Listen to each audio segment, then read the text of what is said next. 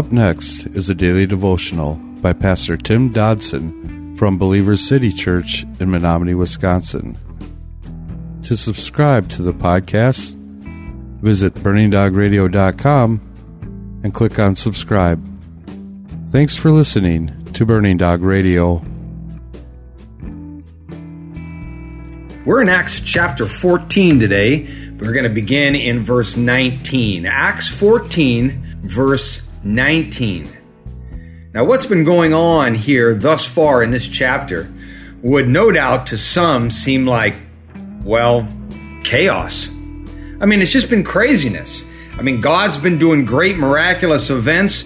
Satan and the uh, religious powers that be in that day were countering every move, and then God countered that move, and then they countered God's move, and it, it would seem to many just to be out of control.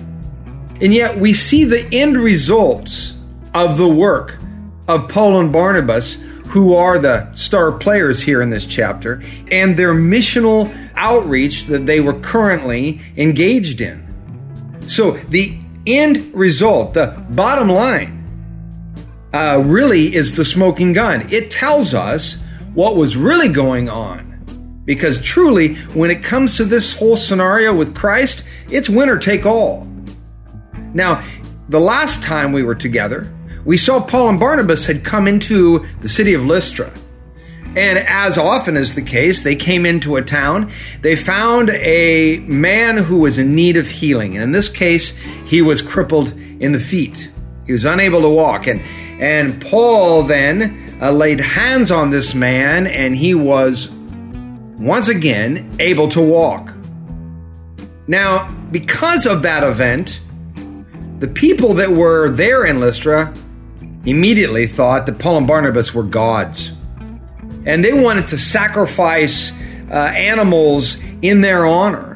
And it was all that Paul and Barnabas could do to keep that from happening and to talk the people down from this practice or this honor, as they would say it was. But just as in every situation when God is moving, the enemies of God that were masquerading as religious people came into the scenario and began to corrupt the minds of the people that were there. So, very quickly, those who wanted to sacrifice uh, to Paul and Barnabas because they thought they were gods now wanted to kill them. And indeed, they drug Paul outside of town and stoned him. And many commentators believe that they stoned him literally to death. But that God intervened and brought Paul back again. Where we left off in verse 19, and then 20 goes on to say, He stood up and entered the city again. And we commented at the time what a brazen action that was to go right back into the town to the people that had already tried to kill him. So let's pick it up. Verse 21 today. When they had preached the good news to the city and had made many disciples, they returned to Lystra, Iconium, and Antioch, strengthening the souls of the disciples, exhorting them to continue in the faith, and that through many afflictions we might enter into God's kingdom. Paul and Barnabas apparently now protected by, I don't know, a, a shroud of perceived superpowers, well, they continued to preach the gospel. And they not only showed the people the path to salvation, but they also obeyed Christ's last directive in the book of Matthew, in that they went out and made disciples. Not only made converts, but made disciples. Matthew 28 19, where that passage is, says, Go therefore and make disciples of all the nations, baptizing them in the name of the Father and of the Son and the Holy Spirit. They preached the gospel. They preached the good news. And by doing so, they strengthened the souls of these new disciples. They exhorted them, the text says, meaning they powerfully called them to live out a diligent faith they could have painted a rosy picture of Christianity, couldn't they? They, they could have painted a, a picture of Christianity that is without adversity or without difficulty. Yet such a faith is truthfully only lived out in the midst of trials and tribulations. We know that, those of us that live in Christianity. No one knew that fact better than Paul and better than Paul and Lystra.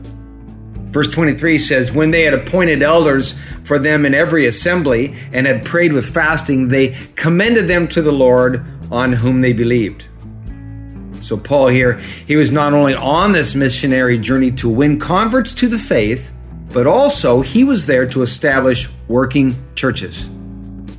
So, despite all those who desire to erase this fact in our modern atmosphere of religious and individual isolationism, if you will, Paul appointed leadership in each of the body of believers and then turned them over to God's oversight. Going on, verse 24 they passed through Pisidia, they came to Pamphylia, and when they had spoken the word in Perga, they went down to Attalia.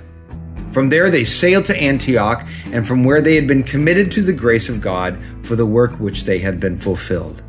When they arrived, they gathered the assembly together. They reported all the things that God had done with them, and that He had opened the door of faith to the nations. And they stayed there with the disciples for a long time. So now Paul and Barnabas, they, they had made full circle on this missionary journey. And having now returned home, they once again united with their brothers and sisters, those who they would call the church.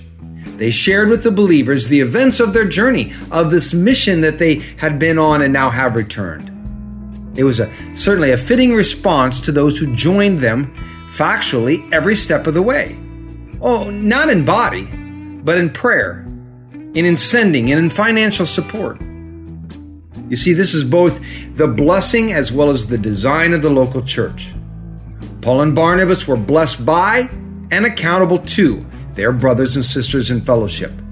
And there's no doubt that together they rejoiced and celebrated God's grand work and the part that they were allowed to play.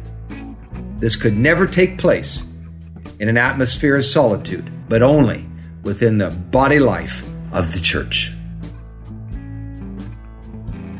That was a daily devotional by Pastor Tim Dodson from Believer City Church in Menominee, Wisconsin. For more information on Pastor Tim Dodson or Believer City Church, visit believerstogether.com.